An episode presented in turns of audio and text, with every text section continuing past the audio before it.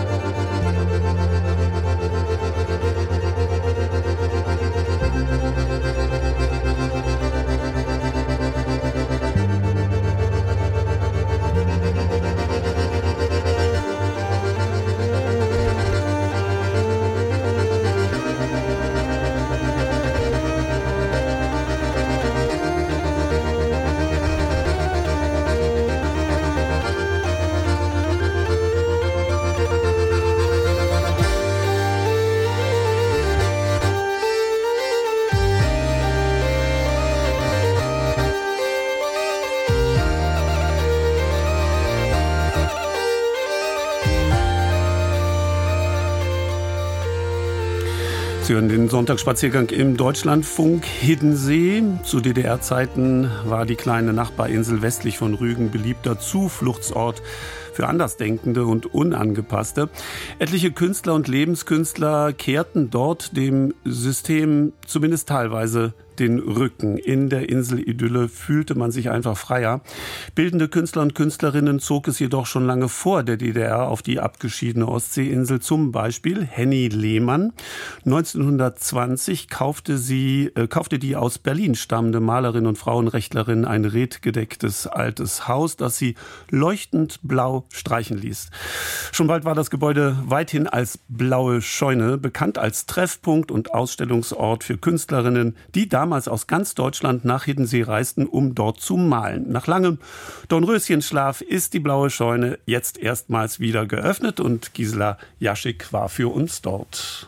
Die leuchtend blaue Fassade unter dem tiefgezogenen Reddach verschwindet fast hinter der hohen Wildrosenhecke und ist doch unübersehbar. Wohl alle, die jemals auf Hiddensee waren, kennen die blaue Scheune von außen.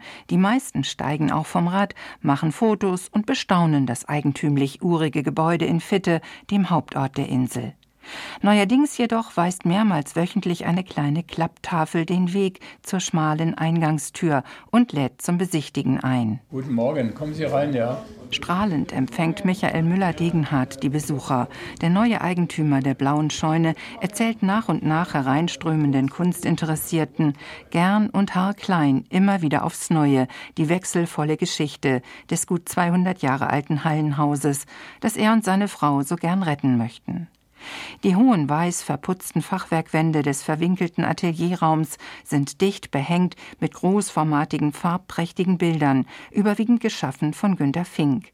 Dem gebürtigen Dresdner gehörte die Blaue Scheune seit den 1950er Jahren. Wir wollen den Fink weiter zeigen, wollen aber auch die Malerin zurückbringen, die Scheune, da wo sie hergekommen sind. Wir wollen also ein normales Anführungsstriche Museum daraus machen. Ja? Unter anderem über die Malerinnen des sogenannten Hiddenseer Künstlerinnenbundes nämlich. Das Andenken der Frauen zu bewahren, die sich im November 1919 zusammentaten zum wohl europaweit ersten Zusammenschluss von Künstlerinnen.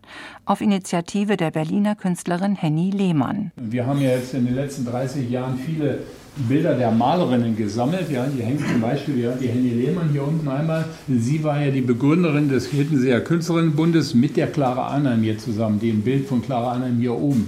Und Clara Arnheim hat sehr viele schöne Hittensee-Motive als Aquarelle geschaffen. Auf der Insel sind die Malerinnen hier, haben sich hier verteilt und es gibt so schöne Fotos, wo, die, wo man die Malweiber sieht mit den großen Hüten, mit seinem Gepäck, mit Staffelei auf dem Rücken, wo sie hier über die Insel schreiten ja, und die Motive suchen. Geradezu provokant wirkte es wahrscheinlich auf die Insulaner, wenn die Frauen mit ihren breitkrempigen Hüten und farbbeklecksten Kleidern selbstbewusst zwischen Dünen, Strand und Fischerhütten auf Motivsuche für ihre Freilichtmalerei waren oft misstrauisch beäugt, belächelt und als Malweiber verhöhnt. So auch vom Schriftsteller Gerhard Hauptmann, der damals seine Sommerurlaube auf Hiddensee verlebte. Ein dickes Weib hat eine Villa errichtet und malt frech vor der Haustür mit zwei Zentnern am Leibe. Fürchterlich. Zentrum des Künstlerinnenbundes war das zunächst Kunstscheune genannte Ferienhaus von Henny Lehmann. In einer Zeit, in der es Frauen noch grundsätzlich verboten war, Kunsthochschulen zu besuchen, bot die Berliner Malerin freischaffenden Künstlerinnen Atelier und Galerie für Ausstellungen. In ihrer blauen Scheune trafen sich Elisabeth Büchsel aus Stralsund und Katharina Bamberg aus Greifswald, Clara Arnheim aus Berlin und viele andere. Insgesamt gehörten 16 Künstlerinnen dazu.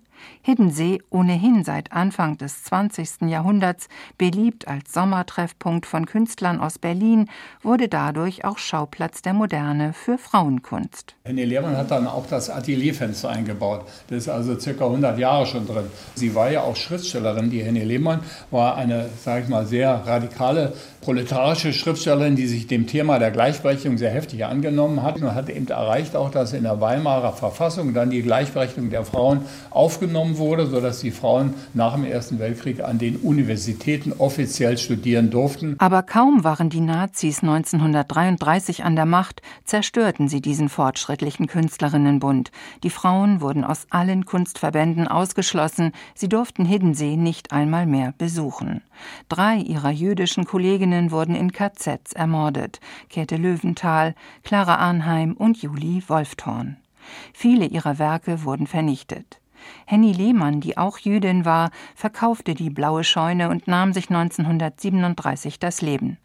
Seitdem wechselte das Haus mehrfach die Besitzer, bis Günter Fink es kaufte und für sich als Atelier und dauerhaften Wohnsitz nutzte. Günter Fink war ein nicht angepasster DDR-Maler, der in, in keinem Verband war. Und wenn Sie seine Bilder sehen, die Vielfalt der Farben und die kräftige Farbenwahl und die pastöse Malweise, dann sieht man, er war kein realistischer Sozialismusmaler, ja, sondern er war eben sein eigener Stil, den hat er gehalten gegen alle Widerstände. Und es gibt ein Bild, da krachen zwei Segelschiffe aufeinander man sieht, die kennt dann so halb und dann hat man ihm vorgeworfen, äh, Sie malen wohl den Untergang der DDR. Michael Müller-Degenhardt, der Rechtsanwalt im Ruhestand, lebt seit Jahrzehnten mehrere Monate jährlich auf Hiddensee und weiß viele Geschichten von und über Günter Fink und dessen Frau Helga. Wir haben den Günter Fink ja noch kennengelernt.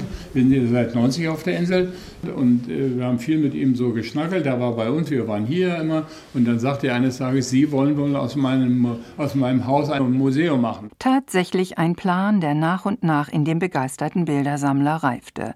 Von der Witwe, die selbst auch malte, kaufte der Berliner die blaue Scheune kurz vor ihrem Tod 2021.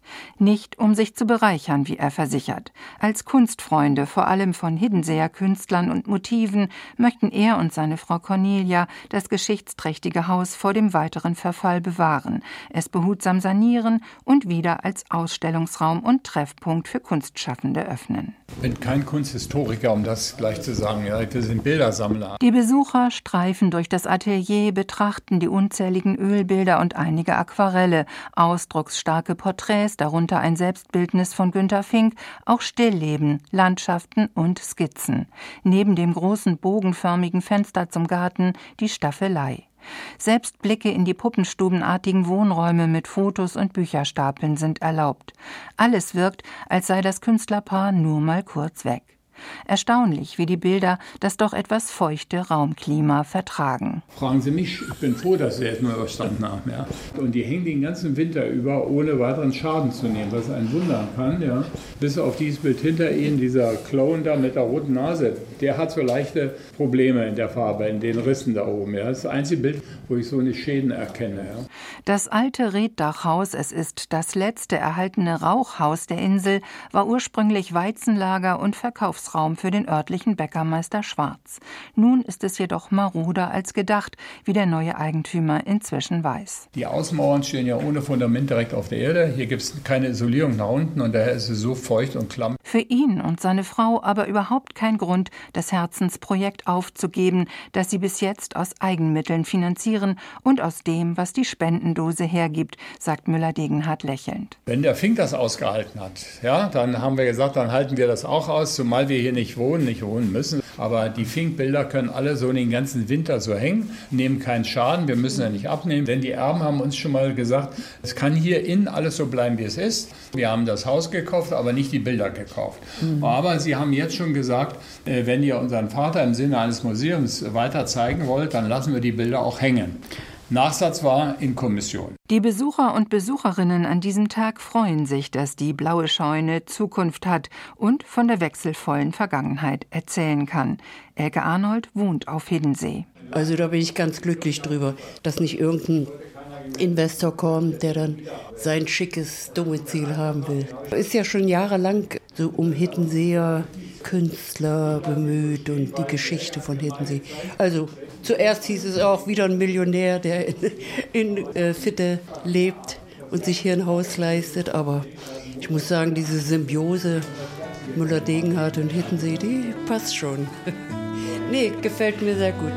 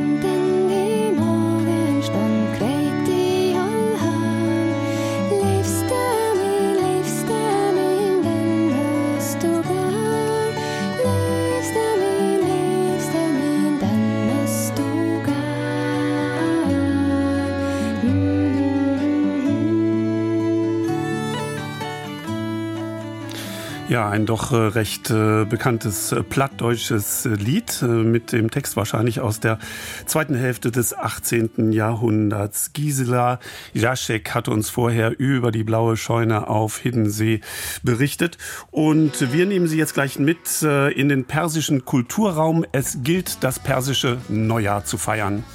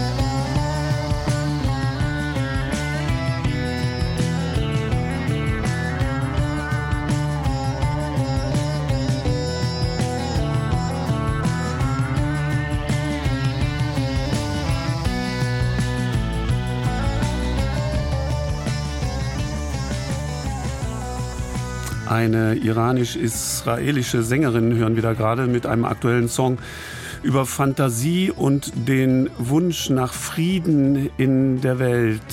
Ich äh, wünschte, es wäre Frieden in der Welt, so heißt es im Text. Ich möchte meine Hoffnung nicht verlieren.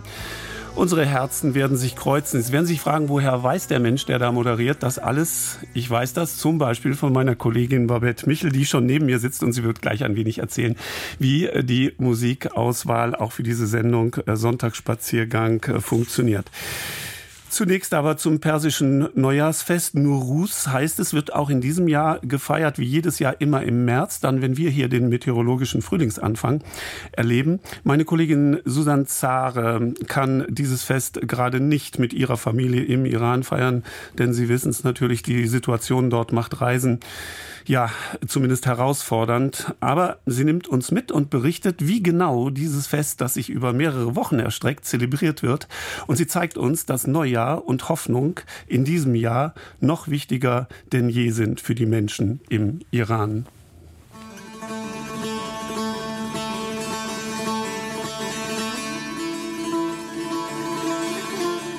Es ist Nowruz, das persische Neujahrsfest, das in einigen Kulturräumen und im Iran seit Tausenden von Jahren gefeiert wird. Es ist ein vergleichbares Fest wie Silvester und Weihnachten. Man kommt mit der Familie zusammen und man feiert das neue Jahr voller Hoffnung.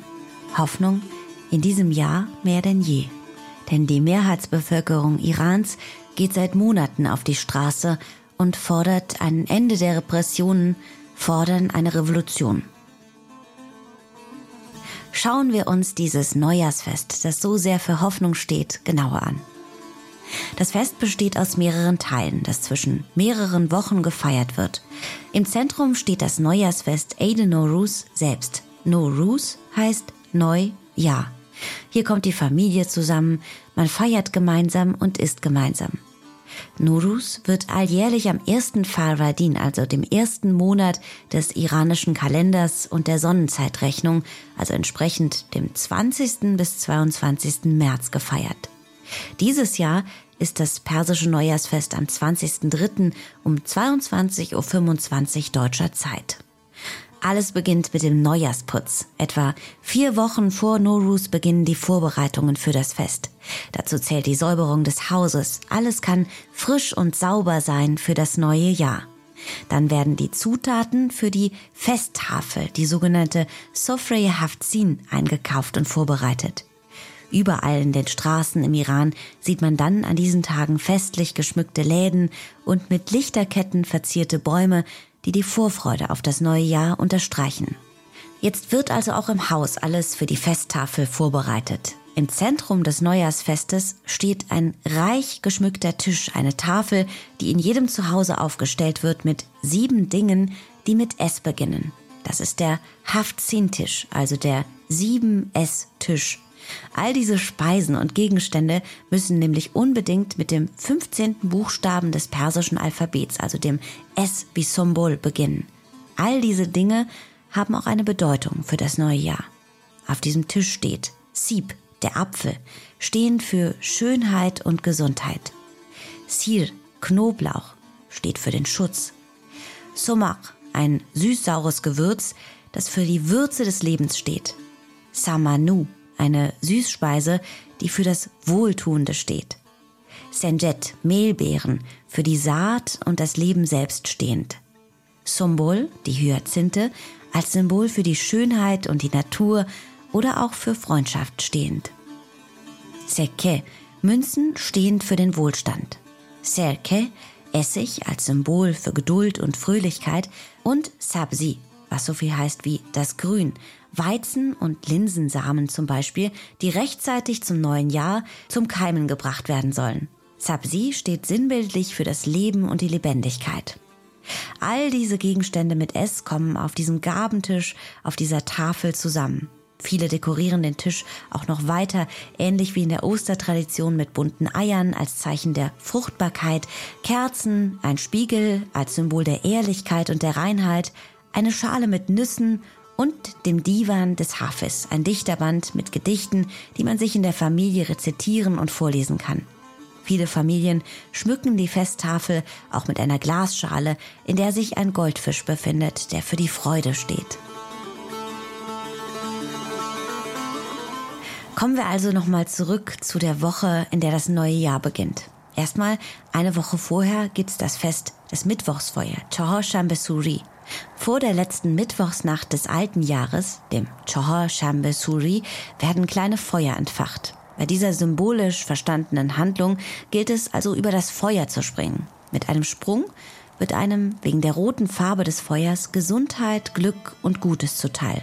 Man macht also ein Feuer im Garten oder auf den Straßen, springt darüber und sagt Sadie man asto, sorieto asman, was so viel heißt wie das Gelbe im Feuer ist der Schmutz meines alten Jahres, den ich im Feuer lasse, und das Neue, das Rote im Feuer, ist die Energie für das neue Jahr, und das soll zu mir.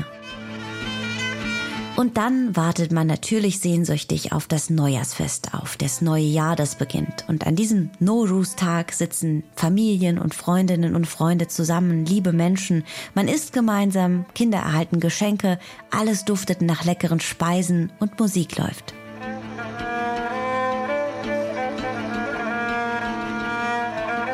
Mit dem Beginn des neuen Jahres wünscht man sich, jeder Tag soll ein neues Jahr sein. Das neue Jahr soll voller Glück sein. Harusitan Noruz, Norusitan Pirus. In vielen Familien rezitiert man auch Gedichte, wie aus den Bänden des Hafes des bekannten persischen Dichters. Dabei sucht man zufällig für jede Person ein Gedicht aus dem Gedichtband heraus. Und dabei sind diese Gedichte wie kleine Wegweiser für das neue Jahr. تو که مشکین دو گیسو در قفایی به ما گویی که سرگردون چرایی سرگردون چرایی داد و بیداد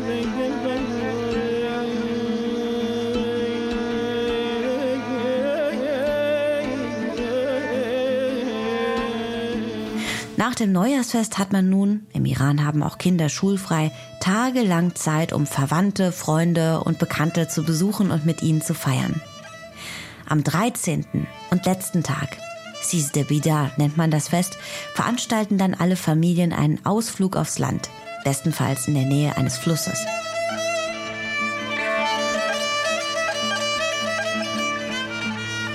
Bei wunderbaren Frühlingstemperaturen und einem ausgelassenen Picknick im Grünen lässt man dann all diese vielen schönen Festtage gemeinsam ausklingen. Und man bringt diesen Weizen- oder Linsensprossenstrauß, dieses Sabzi, was man vor Wochen eingepflanzt hat und was hochgewachsen ist, mit. Wer will und möchte, macht einen Wunsch und den in Form eines Knotens in die Gräser. Und dann wirft man zusammen diesen Strauch ins Wasser. Ein Brauch, der viele Bedeutungen hat. Einerseits das Davontreiben des Bösen durch den Wasserstrom, andere interpretieren das als symbolischen Ausgleich für alles, was man der Natur über das Jahr so entnommen hat. Andere sagen, es ist ein Strauch, der für die Lebendigkeit und für Hoffnung steht, vor allen Dingen aber auch für die Wünsche für das neue Jahr.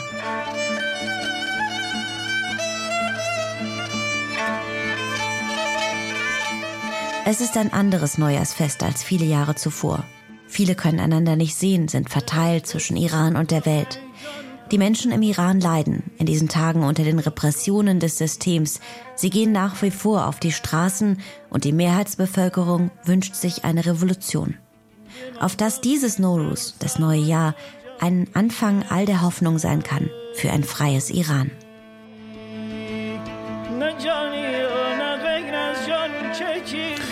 Über das von Hoffnung geprägte persische Neujahrsfest berichtete uns Susan Zare. Mariam Arkondi, ich hoffe, ich habe es richtig ausgesprochen, ist eine iranische Sängerin, die schon seit Jahrzehnten in Köln lebt. Sie hat äh, gerade, also Anfang 23, den WDR Jazzpreis bekommen für ihre Musik, ihr Engagement für iranische Frauen. Hier ist ein Lied, äh, das sie als Frauenrap aus Nordiran bezeichnet. Ähm, gesungen wurde es von Wäscherinnen bei der Arbeit am Fluss. Die Waschschüsseln wurden dafür umgedreht und zu Trommeln umfunktioniert. Um 10 nach 12 treffen wir uns wieder. ایروز بشم کنس کله ایشاله. کنس بچم ای پرپره ایشاله. ای دنم می داهن دکته ایشاله. می داهن عب دکته ایشاله. ایلای تی موره بمیره ایشاله. می دل قراره بگیره. ایشاله. امو داری می تنیره. تی مشک انبریره برار خوب داریم خچین بیرون ناریم اگر بیرون باریم دیاتو عروس گیریم جنگلک جنگلک Jungalaka,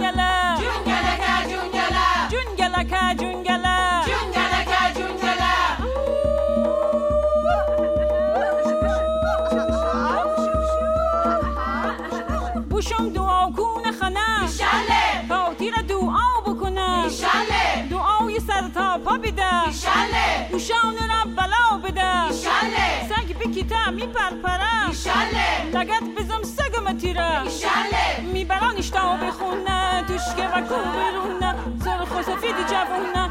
اگو اگو دارمونه. می گل اوزارمونه خانم کوچیک یارمونه. ای گل مخمل ای فرم. ای گل مخمل ای فرم. جنگلکا جنگلکا جنگلکا جنگله. جنگلکا جنگله.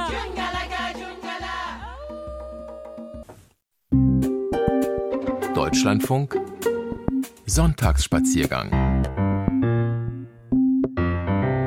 Und so geht es weiter mit den Reisenotizen aus Deutschland und der Welt. Herzlich willkommen zum zweiten Teil. Ich habe zwei Gäste gerade schon angedeutet ähm, ins Studio hineingeschneit bekommen. Wir wollen reden über, tja, wie möchten wir es nennen, tönende Begegnungen. Sie fragen sich äh, sicherlich, wie funktioniert das mit der Musik im Sonntagsspaziergang? Denn sie ist ja ein wichtiger Bestandteil unserer Reiseberichte. Wir möchten also sehr gerne, dass Sie gedanklich noch ein wenig, während dann die Musik passend möglichst zum äh, Beitrag äh, läuft, noch ein wenig gedanklich auf Reisen sein können. Und äh, die äh, beiden, die offenbar, und das ist dann schon meine erste Frage. Babette Michel und Tom Down, herzlich willkommen im Studio. Äh, die beiden, wie machen die das? Haben Sie da Keller voller CDs, Babette Michel, oder ein riesen Audiowerk, was da bei Ihnen irgendwie schlummert und dann sagen Sie Barcelona, zack, und dann wirft es drei Titel für Barcelona aus? Ja, schönen guten Tag, äh, Andreas Stopp. Vielen Dank für die Einladung. Das äh, ist für uns auch immer eine sehr schöne Reise zu den äh, Orten, die im Sonntagsspaziergang beschrieben werden. Wir recherchieren natürlich sehr viel. Wir beschäftigen uns mit diesen Orten und äh, mit der Musik, äh, verbinden uns mit den Or Orten durch die Musik. Und äh, es ist tatsächlich so, also ich habe den Keller voller CDs immer noch, bestimmt 10.000 Stück. Also die sind mhm. überall im, im Keller äh, und in allen Zimmern verteilt, in Regalen. Aber wie machen wir das? Ähm, ich spreche jetzt mal für mich. Wir bekommen die Themen, äh, dann recherchiere ich äh, das Thema, äh, lese bestenfalls das Manuskript auch. Oder, also Blaue Scheune, Hiddensee, jetzt zum Beispiel. Wir haben ja gerade Ihre ausgesuchte Musik gehört im ersten Teil. Genau. Mhm. Und dann kommt natürlich dazu erstmal das Archiv im Kopf. Was assoziiere ich mit der Blauen Scheune, mit Hiddensee? Also bei mir ist es so, ich komme aus der ehemaligen DDR und bin natürlich öfter auf Hiddensee selbst gereist, selbst gewesen. Und ähm, Genau, also äh, zuerst ist, ist, das, äh, ist das Archiv im Kopf. Das, äh, dann stelle ich mir vor, was der äh, Hörer, die Hörerin gern äh, oder da, mhm. dazu äh, hören äh, wollen würde. Dann gehe ich zum Archiv äh, im, zu den CD-Regalen und äh, aus meiner Kenntnis hole das Ent, äh, Entscheidende heraus. Mhm. Oder dann gibt es natürlich auch das Internet und das, äh, wo man dann Neues kennenlernt. Das ja. ist also auch für uns stetiges Lernen, aha, aha. Äh, Neues zu entdecken. Aber im Prinzip also von Hand gemacht und mit, mit Geist ausgesuchte Musik, Tom Down, kann ein, wie soll ich es jetzt verkürzt sagen, kann ein Algorithmus das tun, was Sie als denkende und fühlende und wissende Menschen aussuchen? Ach, da bin ich gar nicht so sicher, denn es gibt ja heutzutage so Entwicklungen mit diesen mit diesen äh, Chatbots, die selber mhm. neue Texte schreiben und so. Äh, also könnte könnte ich nicht verneinen oder bejahen, aber ich glaube, es ist schon viel wert, wenn man wenn man das fühlen kann. Und es ist ja bei mir ganz genau wie bei dir, Babette, also ein Riesenschrank äh, mit CDs und Montags ist immer der überraschende Tag, da kommt die Wundertüte von Ihnen, Herr Stopp, da stehen dann nämlich die Themen drin. Und manchmal ist das sofort klar, man hat ein Thema, irgendwie Berlin, da hat man einiges an Schätzen, mhm. aber manchmal sind auch ganz merkwürdige Sachen. Vor zwei Wochen hatte ich Laos in mhm. meiner Wundertüte drin und habe gedacht, was mache ich jetzt? Bin an meinen Schrank gegangen, da war nichts zum Thema Laos. Und dann geht man, wie Babette vorhin gesagt hat, äh, tatsächlich ins Internet und schaut, was mhm. findet man da. Also das Gefühl ist natürlich äh, sehr, sehr wichtig. Ich glaube, das kann kein Algorithmus äh, machen. Also man erfasst auch das Gefühl dessen, was da gesagt äh, werden äh, mhm. soll im, im mhm. Beitrag mhm. und äh, übersetzt das in die Musik, die, die man dann auswählt. Wie, wie würden Sie das sehen? Ist ähm, Musik und ähm, viel wird ja darüber diskutiert, ist Musik immer eine Geschmackssache, Tom Down? Weil dem einen gefällt nun das Stück äh, von und aus und über Laos und der andere kann es nun gar nicht hören. Wie gehen Sie damit um? Ja, natürlich ist es Geschmackssache. Musik ist Geschmackssache, so wie ein gutes Essen auch Geschmackssache ist. Der eine sagt wunderbar und der andere sagt, schmeckt mir überhaupt nicht. Aber das ist ja nicht das Kriterium, nach dem wir mhm. Musik aussuchen. Wenn wir in ein fremdes Land gehen, lassen wir uns auf das ein, was uns da begegnet. Und da ist die Musik einfach ein wesentlicher Bestandteil. Und wenn ich nach Laos fahre und erwarte, dass ich dort äh, Popmusik höre, westliche Popmusik, dann bin ich vielleicht auf der falschen Richtung. Mhm. Dann sollte ich vielleicht lieber woanders hinfahren. Deshalb äh, ist die Frage, stellt sich nicht. Also wir reden heute hier im Sonntagsspaziergang-Gespräch über die Musik, die Sie im Sonntagsspaziergang hören. Tom Down zu Gast im Studio und Babette Michel, meine freie Kollegin, mein freier Kollege. Wir hören am besten Musik, sonst können wir ja viel erzählen. Wir spielen es an und dann, in dem Fall hat es Babette Michel ausgesucht, wird sie uns erklären, was wir da hören.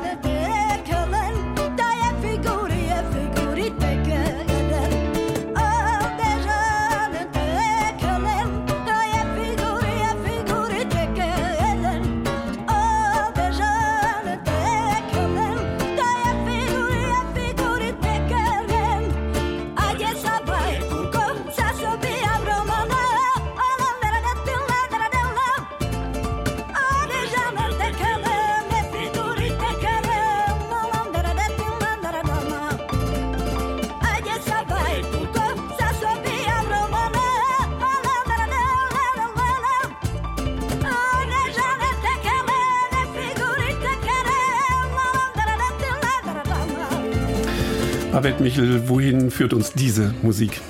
Die Musik führt uns nach Ungarn zu den Ola äh, Roma, also zu äh, was wir als Roma und Sinti äh, bezeichnen. Ähm, Roma, Sinti und verwandte Völker. Äh, das war die Gruppe Romengo mit der Sängerin Monika Lakatosch auf die Roma und Sinti wollen Sie sicherlich äh, wissen, äh, wie ich darauf gekommen bin. Ja, ja weil es gibt oftmals, ja, habe ich mir auch sagen lassen, persönliche Beziehungen. Man kennt ja nicht nur den Musiktitel, sondern im besten Fall kennt man auch die Menschen. Ja, also ich habe die Sängerin und die Band mehrmals getroffen äh, bei Konzerten und letztes Mal, das ist noch gar nicht so lange her, äh, auf der WOMEX, der äh, Weltmusik, äh, World Music Expo, Weltmusikmesse. Da hat sie nämlich den World, den WOMEX Artist Award bekommen, die Sängerin Monika Lakatosch. Mhm. Ähm, auf Roma und Sinti bin ich aufmerksam geworden das erste Mal, als ich so zwölf Jahre alt war. Da war ich in Ungarn unterwegs mit einem äh, Kinderchor. Und ähm, später habe ich dann auch äh, in Bulgarien, in Rumänien und anderen sozialistischen Ländern äh, äh, Kontakt gemacht äh, komme ja aus der DDR, wie gesagt. Mm, Und, ja, mh. Sie haben, Entschuldigung, Sie, Sie haben gerade gesagt Weltmusik. Äh, vielleicht sollten wir den Begriff noch was äh, umreißen. Und wir hören ja auch mit Erstaunen, es gibt sogar ganze Messen, die sich mit diesem Genre auseinandersetzen.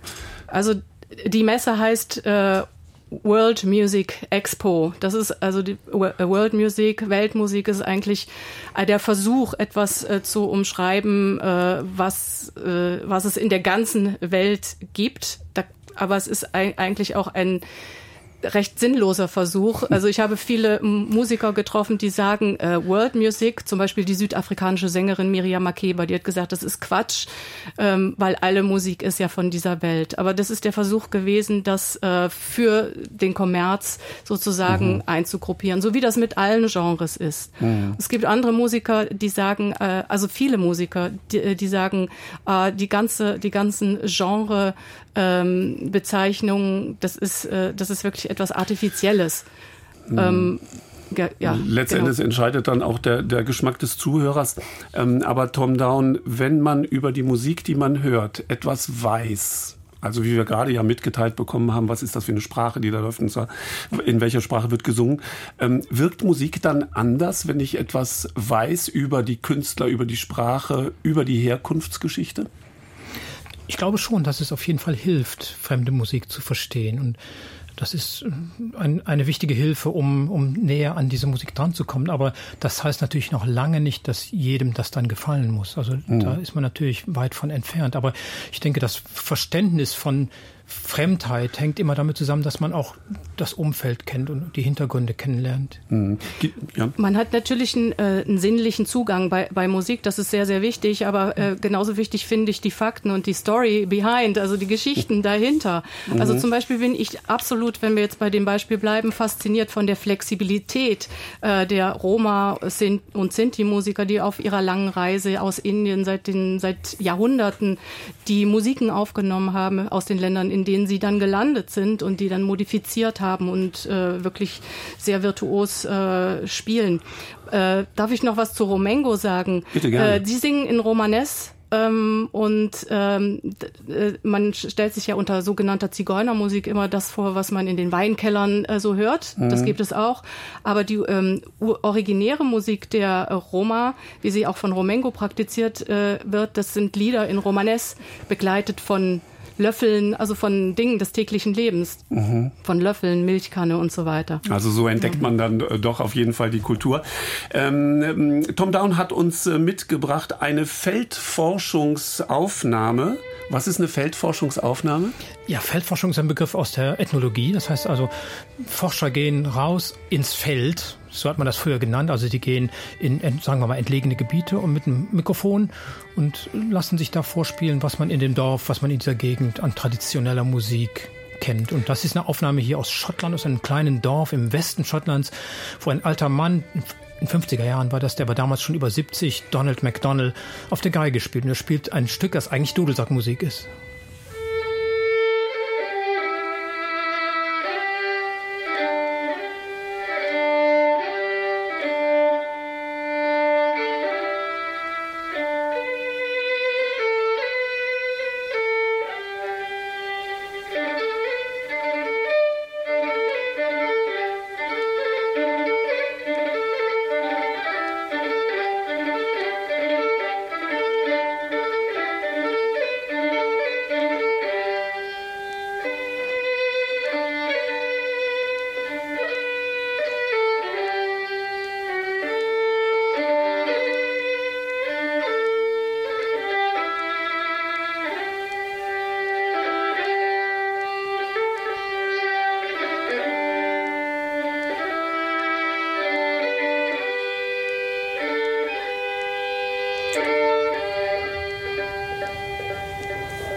Ja, wenn man es weiß, kann man sich da den Dudelsack auch äh, vorstellen. Äh, Tom Down, Sie haben ein Studium der Schulmusik äh, in Köln absolviert und dann in Edinburgh noch was hinterhergeschoben. Ja, ich habe dann da meinen Masterabschluss gemacht, war zwei Jahre in Schottland und habe da an der School of Scottish Studies studiert. Das ist ein volkskundliches Institut, musikethnologisches Institut und da sind wir eben tatsächlich auch äh, in verschiedene Dörfer gegangen mit, mit Aufnahmegeräten, haben die alten Leute oder auch die jungen Leute interviewt und gefragt, was spielt ihr denn so für Musik und haben da gesammelt. Und das ist ein riesiges Archiv, das war schon in den 70er, 80er Jahren ziemlich bekannt. Und äh, das hat mich natürlich sehr geprägt und, und sehr beeindruckt auch. Also mhm. was es da an, allein in so einem kleinen Land wie Schottland an völlig verschiedenen Traditionen gibt. Es gibt verschiedene Sprachen, es gibt verschiedene Dialekte und, und das alles zählt ja auch mit dazu, wenn man ein fremdes Land bereist. Also dass man so diese, diese akustischen Eindrücke, diese traditionellen Musiken, die Sprachen und alles äh, kennenlernen. Ja, das finde ich total faszinierend. Also die Nähe zu diesen äh, Musikern durch die Feldaufnahmen zum Beispiel ähm, herzustellen und das ist sozusagen da so ein eigenes äh, Erleben äh, damit zu haben. Musik ja. als Ziel der Reise quasi auch. Mhm. Äh, finde ich, finde ich wahnsinnig spannend. Äh, mhm. Mache ich auch sehr gerne. Musik als Ziel der Reise. Kann, mhm. kann, man auch Musik hören, statt zu reisen, Babette? Ja, als innere Reise, ne? Ähm, auf jeden Fall. reisen, das heißt ja, sich sich bewegen, erstmal von A nach B. Ähm, das muss nicht unbedingt mit dem Flugzeug oder mit dem Auto stattfinden, sondern äh, man kann das äh, in, in der Meditation gibt es die Körperreise, man kann durch den eigenen Körper reisen oder Schamanen reisen auch. Es gibt auch so, so äh, Trance-Reisen zum Beispiel. Ja, wenn man äh, auf dem Fahrrad sitzt und plötzlich nicht mehr weiß, wo man ist, dann hat man an was anderes gedacht, wie ich heute zum Beispiel. Gut, dass an, Sie angekommen sind im Funkhaus. an, an, ein Festival, äh, was ich mal mhm. besucht habe, habe ich mhm. gedacht. Genau, also das ist, äh, es ist möglich, sich an andere Orte zu beamen. Ja, und ich finde auch Reisen hat ja auch immer viel mit Fantasie zu tun. Also bevor man irgendwo hinfährt, hat man ja schon Bilder im Kopf. Das ist zwar natürlich keine tatsächliche Reise, sondern das ist die imaginäre Reise, aber die prägt einen natürlich auch schon. Und wenn ich jetzt als Beispiel mal japanische Musik auf der Shakuhachi höre, diese wunderbare Flöte mit merkwürdigen, sehr meditativen Klängen, ich war noch nie in Japan, ich werde auch wahrscheinlich niemals dahin kommen, aber ich habe trotzdem ein Bild von diesem Land und von dieser Kultur. Das mag völlig falsch sein, wenn ich dann dahin käme, wäre das anders. Aber diese Art von Reisen ist natürlich äh, immer auch durch Musik initiiert, oft durch Musik mhm. initiiert. Darf ich ein Beispiel bringen? Abel Selaujoy ist ein südafrikanischer Musiker. Ähm, der hat sich als Kind nicht träumen lassen, dass er mal reisen würde. Der hat, hat inzwischen die ganze Welt bereist. Der ist 31 Jahre alt, lebt jetzt in Manchester. Ähm, ich habe ihn neulich in der Elbphilharmonie äh, erlebt. Ähm, und er kommt aus einem Township ähm, und hat äh, mit acht Jahren noch nie jemanden gesehen, der eine andere Hautfarbe hatte als die schwarze.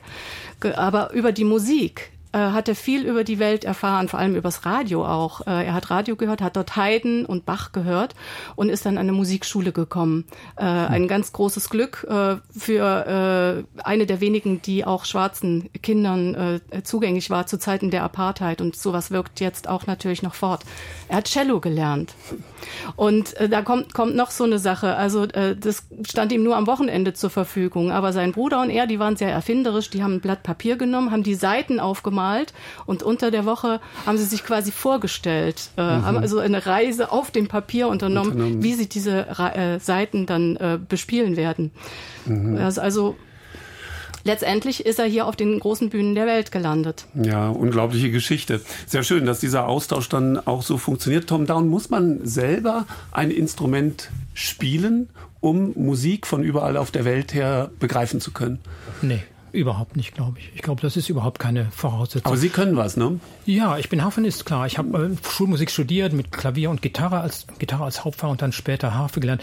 Aber ich glaube nicht, dass, dass die Fähigkeit, das Musik zu verstehen, mhm. äh, damit zusammenhängt, ob man ein Instrument spielt oder nicht. Wie ist es bei Ihnen, Frau Michel? Ich spiele äh, aktiv kein Instrument. Ich habe jahrelang im Chor gesungen. Ich habe äh, Flöte und Geige äh, angefangen, auch erst im späten Alter die, die Geige.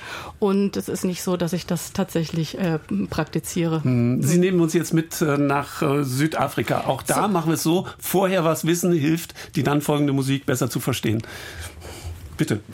Also genau, ich hab, mhm. sprach ja über Abel Selautwe und, und das, das ja. ist dieser, dieser Künstler, dem ich mich sehr verbunden fühle, ähm, weil er eben diese Praxis, die Theorie der Praxis ähm, äh, ausgeübt hat, also sich vorgestellt hat, wie es geht und äh, letztendlich äh, so eine äh, ein, ein, ein ganz toller virtuoser äh, Cellist äh, geworden mhm. ist mit einem ganz eigenen Ansatz. Er singt auch ähm, äh, eigener Ansatz Musik zu betrachten und zwar sagt er Genres lösen sich auf. Wir haben ja über Genre vorhin gesprochen. Ne? Das Wort Genre schmilzt dahin. Das ist also ein, eine wunderschöne Aussage von ihm, die ich nur unterschreiben kann.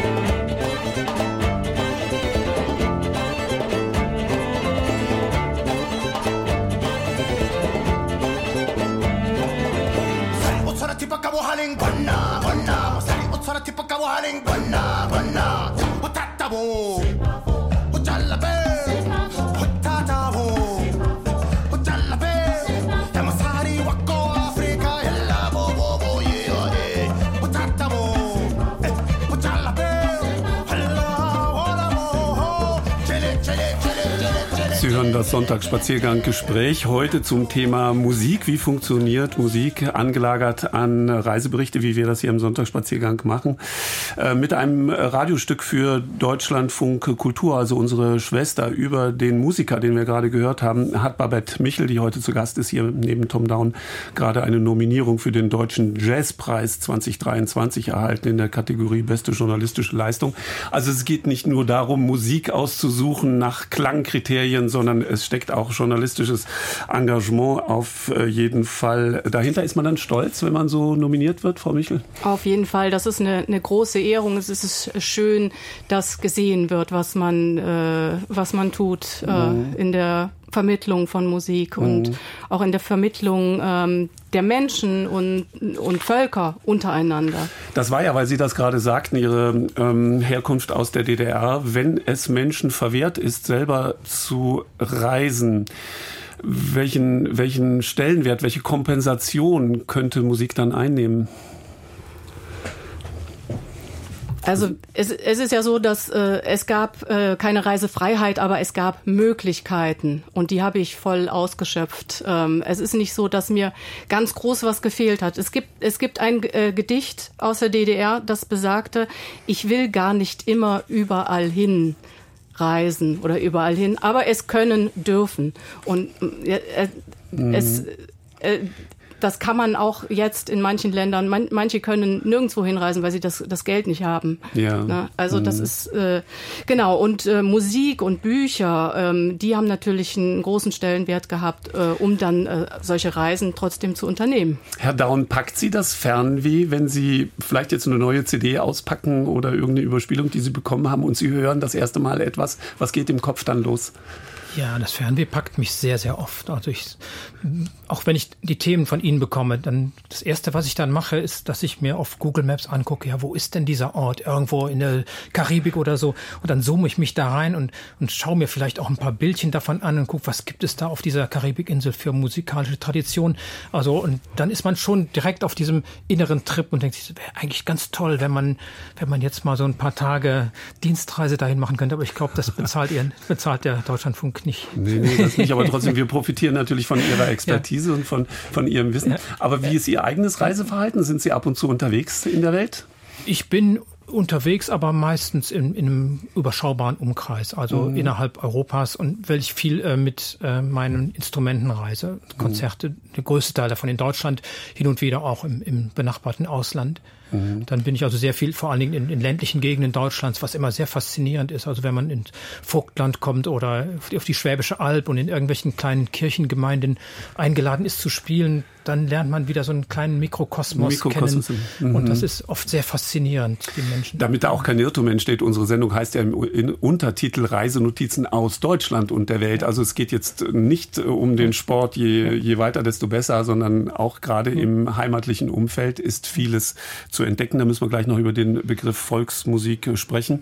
Aber ähm, Babette Michel, äh, bei Ihnen ist es ja so, dass Sie sehr gerne und sehr gezielt auch reisen, zum Beispiel zu Festivals. Sambia war das das schon oder kommt das noch? Nee, Sambia war schon, äh, wird aber hoffentlich auch wieder kommen. Das, äh, das ist äh, ein ganz spontanes, äh, ganz spontane Entscheidung gewesen, äh, ein Zufall, äh, äh durch den ich äh, dahin gekommen bin in den Süden von Sambia. Es gibt da eine kleine Missionsstadt, Chikuni, die haben ein Radio, ähm, Chikuni Radio und äh, jährlich wird dort ein äh, Musikfestival organisiert, ein Tonga Musikfest ähm, zwei Tage lang mit äh, Hunderten von Künstlern, ganz dicht und äh, konzentriert.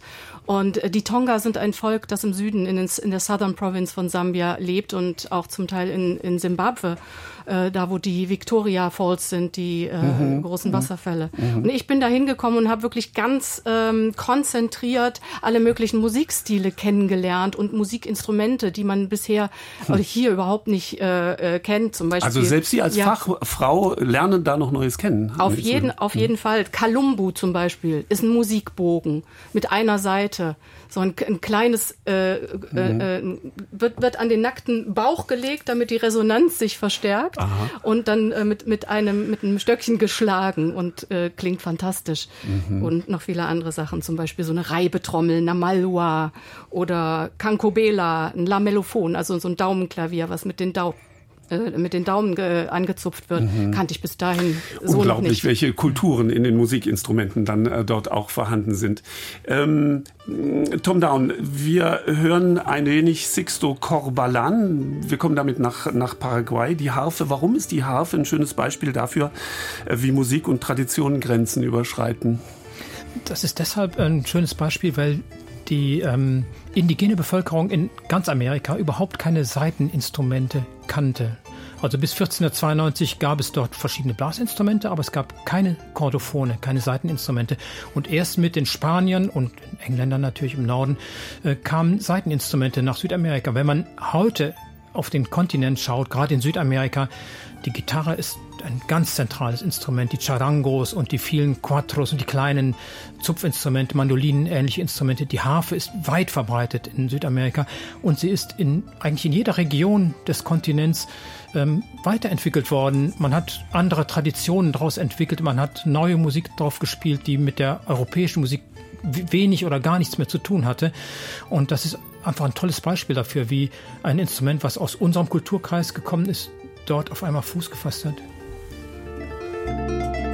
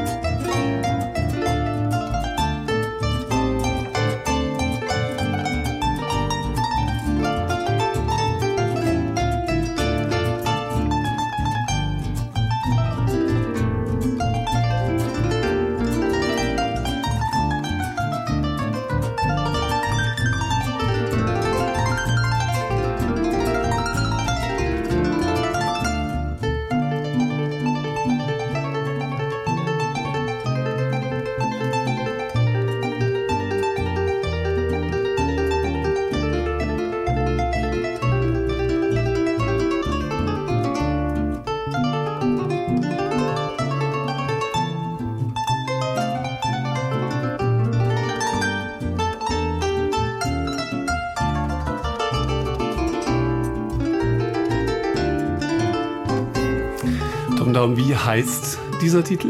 Susurros de la Noche, das Geflüster in der Nacht oder nächtliches Geflüster. Hm. Eine Eigenkomposition von Sixto Corbalan. Der ja sehr bekannt ist, ähm, auch bei uns von seinem ganzen Öffre, von seinem ganzen Werk. Ähm, Tom Down, wie würden Sie das sagen? Es gibt ja auch Melodien, die haben so etwas, wie kann ich es jetzt laienhaft ausdrücken, so was Internationales. Also reist auch Musik an sich als Melodie um die Welt? Ja, ja, die großen Hits, äh, das, im Pop merkt man das natürlich ganz besonders deutlich. Große Pop-Hits, die werden in allen Kontinenten irgendwann äh, nachgesungen, nachgetrellert. Aber das gab es auch schon vor Tausenden von Jahren. Also die Musiker waren ganz oft die die Leute, die gereist sind. Die, das war schon bei den Troubadouren im Mittelalter so. Die sind durch ganz Europa gereist und es gibt zum Beispiel Melodien der, unserer Minnesänger aus dem 12. Jahrhundert, die gehen zurück auf die Troubadoure im 10. oder 11. Jahrhundert. Das heißt, diese Melodien sind auch über die Grenzen gereist und das hat, mhm. hat sich eigentlich durch die Jahrhunderte so gezogen. In der Barockzeit ganz typisch. Es gibt Sammlungen von, von Dorfmusikanten, die ihre Melodien aufgeschrieben haben im 17., 18. Jahrhundert. Und da finden sich Melodien, die sind fast identisch, egal ob man in, in England schaut oder in Südfrankreich oder in Deutschland oder in Polen. Also es sind ganz viele Verwandtschaften würden Sie so weit gehen zu behaupten, dass das Reisen zur, zur Musiker-DNA gehört? Ich glaube schon. Ja, weil der Musiker natürlich ähm, nicht immer vom selben Publikum dasselbe spielen kann und er kann nicht, äh, er kann nicht jede Woche ein neues Repertoire einstudieren und deshalb äh, muss er, um, um sich verkaufen zu können, natürlich immer wieder ein neues Publikum haben und äh, deshalb äh, ist man natürlich auch viel unterwegs als Aha, Musiker. Interessanter Aspekt. Frau Michel, es geht nach Norwegen mit Ihnen, steht auf unserem musikalischen Reiseprogramm. Erzählen Sie ein wenig selbst, die Sprache, die wir jetzt hören, ist ja erklärungsbedürftig. Das ist jetzt eine Silbensprache eigentlich. Ähm, genau, nach Norwegen. Also du, du hattest, Sie hatten gesagt, ähm, ähm, Musik reist um die Welt. Tom hat gesagt, Musik reist um die Welt. Ähm, das ist natürlich äh, zum Beispiel beim Rudolstadt Festival kann, kann man das sehen, äh, dass Musiker aus aller Welt kommen. Rudolstadt Festival kennen wir beide sehr gut, der Tom und ich. Seit 1992 sind wir da unterwegs äh, fürs Radio, aber eben auch als als Musiker, äh, da gab es ein Harfenprojekt, war mhm. Tom zum Beispiel und der Sixto, Sixto Corbalan, die habe ich da beide erlebt. Wunderbare Konzerte. Sagen genau. Sie noch mal kurz, äh, Rudolstadt, nur damit wir als Nichtwissende genau äh, wissen, das jährliche Veranstaltung? Das, das ist eine, ein jährliches Festival, ähm, das größte Tanz, nein, das größte Folk Roots und ähm, Festival und der Musikkulturen der Welt. Mhm. mhm. Und in Deutschland. In, in Rudolstadt. In Deutschland. Findet in. Rudolstadt, in Thüringen statt, genau. Ähm, genau, aber jetzt äh, wollten wir nach, nach Norwegen, in genau. Rudolstadt, mhm. äh, weil ich ja immer gerne äh, dorthin reise, wo Musik eine Rolle spielt. In Rudolstadt Stadt habe ich also viele Musikerinnen und Musiker getroffen. Auch mein äh, Partner, das ist ein samischer Künstler aus Norwegen, Torger Vasvik.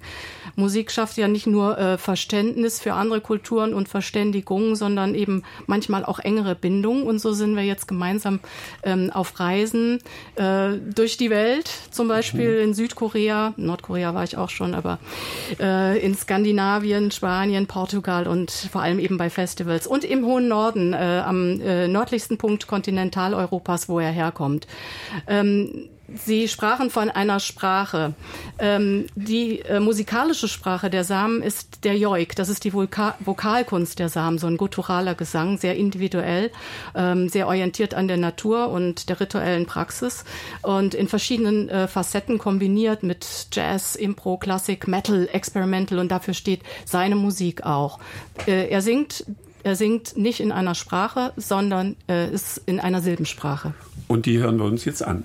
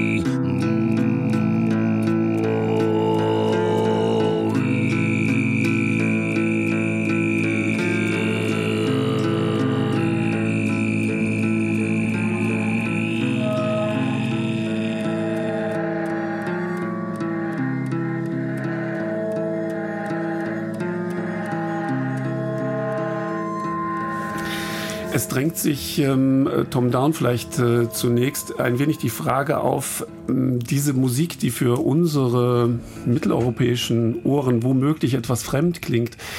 Was ist eigentlich radiotauglich und wo sind Grenzen, wo Sie sagen würden, das kann man jetzt nicht in einem Massenmedium, im linearen Programm im Radio bringen? Ja, eine sehr gute Frage, eine schwierige Frage. Ähm, wenn wir ein Reisejournal senden, das in fremde Kulturen geht, dann muss man natürlich auch voraussetzen, dass der Hörer ein bisschen Offenheit besitzt und sich auch darauf einlässt. Aber natürlich gibt es bestimmte Grenzen. Also das ist jedes Mal, wenn ich von Ihnen die Vorschläge bekomme und es sind exotischere Länder dabei, stehe ich dann bei der Auswahl der Titel. Ich schicke ja meistens pro Reiseziel drei Titel als Vorschlag für die, mhm. für die Moderation dann habe ich ganz oft diese Frage, die ich mir selber stelle, kann man das eigentlich senden? Was sagt der Herr Stopp jetzt? Das wird er sofort wegkicken. Nee, das kommt gar nicht in Frage. Aber, aber das ist so eine, manchmal ist es ja tatsächlich auch so, dass dann von den drei Titeln keiner gespielt wird. Also die Entscheidung treffen Sie ja als derjenige, der wirklich äh, radiomäßig verantwortlich ist. Ich kann eigentlich nur versuchen, ein, bei einem exotischen Thema jetzt drei relativ unterschiedliche Musikfarben zu finden und dann hoffen, dass eine davon passt und wenn nicht, Pech gehabt, dann spielen sie eben andere schöne Musik. Wobei ich sagen muss, also mir geht es nicht um Exotik, also ähm, äh, sondern um, um das Eigenschöpferische, um das Kreative, um den Austausch, ähm, äh, auch unter, unter Musikern, um den respektvollen Austausch. Und äh, wenn man jetzt äh, diese Musik zum Beispiel nimmt von Torger Waswig, mhm. äh, das Stück heißt Le Grand Noir, das große Schwarze, und das, das steht für das, das große Unbekannte. Also man, es ist halt gut auch äh, die Geschichte dahinter äh, zu erzählen. Und, und äh, da spielt äh, die Musik, die uns vielleicht nicht so gängig erscheint, äh, eine, eine, äh, eine sehr große Rolle, um, äh, um, mehr, um mehr zu erfahren. Ähm, das große Unbekannte, also das, was wir noch entdecken können auf der Reise. Der Joik kommt ja aus der rituellen Praxis, das ist wichtig zu wissen ursprünglich. Und die Schamanen, wie gesagt, die Noaidi, die sogenannten, die, die reisen, die machen eine spirituelle äh, Reise. Mhm. Es, äh, es ist sehr wichtig, alle Facetten der Musik zu erfassen, meiner mhm. Meinung nach. Und auch etwas, was uns aus unserer eurozentristischen Sicht äh, nicht so gängig er erscheint. Wir müssen weg von dieser eurozentristischen Sicht der Dinge. Ja, bin ich völlig mit einverstanden. Also ich finde auch diese Musik zum Beispiel, die wir gerade gehört haben, ist, wäre für meinen Geschmack absolut radiotauglich. Wir müssen tatsächlich auch weg von, von dieser Idee, dass alles immer glatt runtergeht. Das ist, ist im Leben ja auch nicht so. Also Musik soll und darf auch mal verstören. Und wir haben gerade im, im öffentlichen Rundfunk leider in den letzten 20 Jahren eine Tendenz, den Deutschlandfunk kann ich da ein bisschen ausnehmen, aber da, wo wir eigentlich herkommen, äh, ist die Tendenz deutlich dahin gegangen, dass man also alles Exotische wegschiebt an die Seiten, mhm. dass man rein in die klassische Musik oder in die Popmusik geht und alles, was dazwischen ist, in die absoluten Abendzeiten verschiebt oder ganz verschwinden lässt. Und das finde ich sehr bedauerlich für ein Radio, was sich den Anspruch gibt, wir machen Kultursendungen. Also von daher kann ich da nur zustimmen. Aber die Entscheidung muss natürlich am Ende trotzdem der Redakteur am Mikrofon treffen. Aber wir sind dafür da, dass sich das wieder ändert. Genau. ja, es gibt natürlich, man muss äh, die, die, ähm, die Sender, die Programme und die Aufträge der jeweiligen ja. natürlich unterscheiden und wie es auf der einen Seite die tollsten Hits ja. aus den 80ern und 90ern äh, gibt. Und was halten Sie eigentlich von, von diesen Rotationen? Es ist ja oftmals so im gängigen Radioprogramm, äh, dass man, ich übertreibe das jetzt grandios, mit zwölf Titeln über den Tag kommt, die dann immer ähm, zeitlich versetzt dann immer wieder neu gespielt werden hm, entwöhnen wir da auch Menschen geschmacklich womöglich? Absolut. Also meiner Meinung nach ist das, ist das, hat das mit Radio machen wenig zu tun. Das ist, dann kann man direkt einen Computer senden lassen und braucht sich keine Gedanken mehr zu machen. Und um das aufzugreifen, was ich vorhin auch gesagt habe und, und Babette auch bestätigt hat, wir hatten vor 20, 30 Jahren fantastische Sendungen über verschiedene Kulturen, wo man viel über die Hintergründe aus exotischen Ländern erfahren konnte und Musik, Interviews mit Musikern von dort. Das ist alles verschwunden. Wir haben also eine große Tendenz zur Gleichmacherei, im, äh, zur, zu gleichförmigen Sendungen und das ist woran liegt Augen das Frau Michel? Woran liegt das? Wird äh, mit mit mit Geschmacksmomenten dann immer äh, argumentiert die Menschen wollen äh, das hören und hm. dann ähm, hören sie es auch und dann wissen sie gar nicht mehr dass es auch noch was anderes gibt. Ähm, vielleicht kommen wir da auch ähm, Tom Down äh, zu zu dem Stück ähm, was Sie als nächstes ausgesucht haben. Das sind zwei junge kurdische Musiker selten in der deutschen Hörfunklandschaft, äh, dass diese, jetzt hätte ich fast gesagt, zu Wort kommen, zu Stimme kommen. Zu Stimme kommen. Ja, Babette hat ja vorhin erzählt, ähm, dass Musik auch oft dazu beiträgt, Freundschaften zu schließen, Bekanntschaften zu schließen. Und das war bei den beiden so, mit denen bin ich jetzt seit acht Jahren sehr eng befreundet. Die kamen im, in der großen Flüchtlingszeit 2014, 2015. Ein jesidischer Musiker, ein äh, kurdischer Musiker aus dem Iran. Und wir spielen seit 2015 zusammen, haben jetzt auch eine Aufnahme zusammen gemacht und ähm, haben eine CD veröffentlicht, sind auch viel unterwegs zusammen und sind sehr eng miteinander befreundet. Hm, wie reden Sie da? Welche Sprache wählen Sie? Also der, der eine spricht Sorani, das ist ein, eine ostkurdische Sprache, und der andere spricht Comanche. Und wenn die dann äh, untereinander reden, können die sich so halb verständigen, aber meistens müssen sie dann aufs Deutsch ausweichen. Und, und was erzählen die, wenn die die Reaktionen des deutschen Publikums wahrnehmen? Also die sind gerührt. Die sind sehr gerührt, wie gut ihre Musik aufgenommen wird, wenn wir vor Publikum spielen. Im Publikum sind bei uns meistens, ähm, ist ein gemischtes Publikum. Da sind Deutsche und natürlich auch Kurden, Türken, Iraner auch. Und äh, es ist oft faszinierend, wenn dann eine alte Dame nach dem Konzert kommt und sagt, das war wunderschön, was Sie da gespielt haben auf Ihrem Hackbrett, dieses Santur mhm. oder dieses Lied, das hat mich sehr berührt, obwohl sie kein Wort verstanden haben. Aber und das ist für die beiden natürlich ein, ein wunderbarer Moment, auch ähm, ihre eigene Kultur. Sie, die konnten ja nichts mitnehmen. Also der Jeside musste unter ganz schrecklichen Bedingungen, kurz bevor der IS in Shingal einmarschiert ist, flüchten. Und ähm, was sie mitnehmen konnten, das waren außer den Kleidern am Leib vielleicht die Musik und die Erinnerungen. Und deshalb ist die Musik da auch mit Reisen wieder verbunden. Das ist eine Erinnerung an an die eigene Herkunft.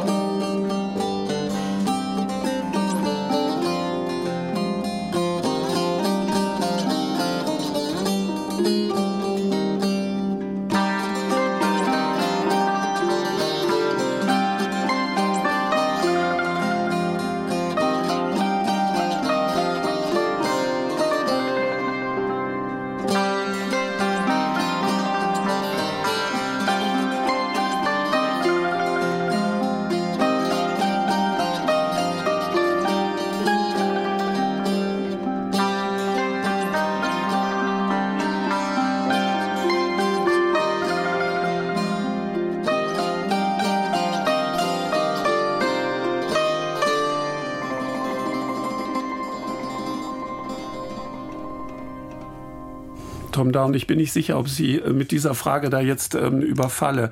Wenn ich Musik nicht verstehe und nur höre, kann sich dann trotzdem bei mir als Zuhörer etwas wie Respekt für kulturelle Unterschiede herausbilden? Ich hoffe.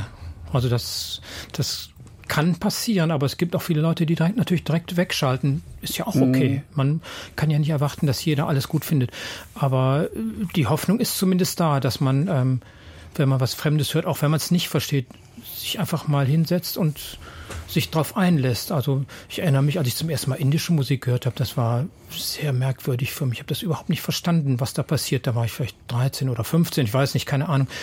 Aber wenn man sich darauf einlässt, nach einiger Zeit gehen, gehen einem auf einmal Dinge auf, man versteht Zusammenhänge, auch wenn man das Ganze natürlich nicht begreift. Was Aber haben die Menschen die Muße noch, die dafür notwendig ist? Ich hoffe, dass sie das noch haben. Das ist ja, das ist ja jeder selbst, äh, jeder ist für sich selbst verantwortlich und äh, wenn das Tempo in unserem Leben immer mehr zunimmt, dann braucht man nur auf die Bremse zu treten. Ist leichter gesagt als getan, aber sich einfach hinzusetzen und sagen, so, meditieren. Babette hat vorhin Ich kann das auch nur, äh, nur hoffen, dass, äh, also Reisen ist ja, hängt ja mit Horizont erweitern zusammen. Musik hören, Musikreisen äh, zu unternehmen. Das heißt, den Horizont erweitern, offen bleiben, genauso wie, wie du mhm. gesagt hast. Das, das kann ich nur hoffen, dass mhm. das, äh, und, und das wollen wir durch unsere Arbeit unterstützen. Natürlich. Spielt denn das Radio, das klassische Radio da überhaupt noch eine Rolle oder stelle ich mir nicht sowieso meine Playlist äh, zu Hause zusammen aus ganz anderen Quellen und bleibe dann in meiner Playlist-Blase?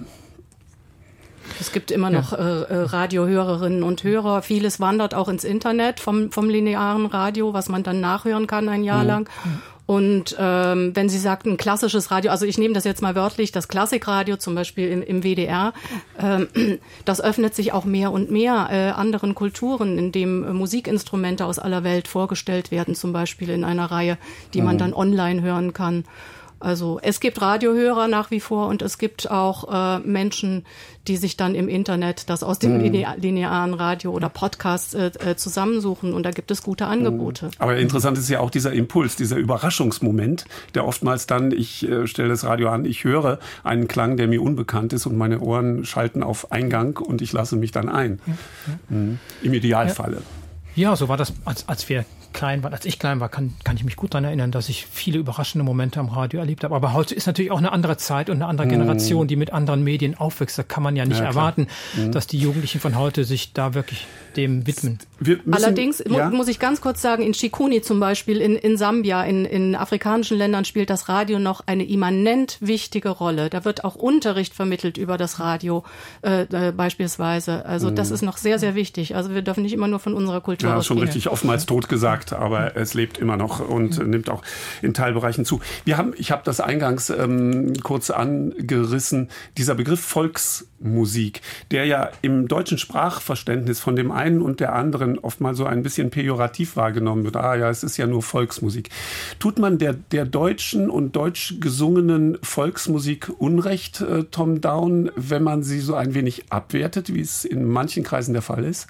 Ja, natürlich. Also, wobei es ist natürlich wenig übrig geblieben von der traditionellen Musik, in, abgesehen von Bayern, wo noch eine, mhm. zum Teil lebendige Traditionen existieren. Aber das wäre ein Thema für ein Hauptseminar im Musikwissenschaft oder Musikethnologie. Da könnte man lange drüber reden. Es gibt ja auch einen Unterschied zwischen Volksmusik, traditioneller Musik und volkstümlicher genau, Musik. Ja, ne? Ja. Auch das ist dann auch eine Geschmackssache. Ja. Äh, das, das, was, ja, und mhm. was als volkstümliche Musik läuft, das wird ja oft als Volksmusik verkauft und hat damit überhaupt nichts zu tun. Das ist rein kommerzielle, schlecht gemachte Ganz genau. Schlagermusik genau. mit, mit kitschigen, blöden Texten und äh, einfach, einfach schlechte Musik.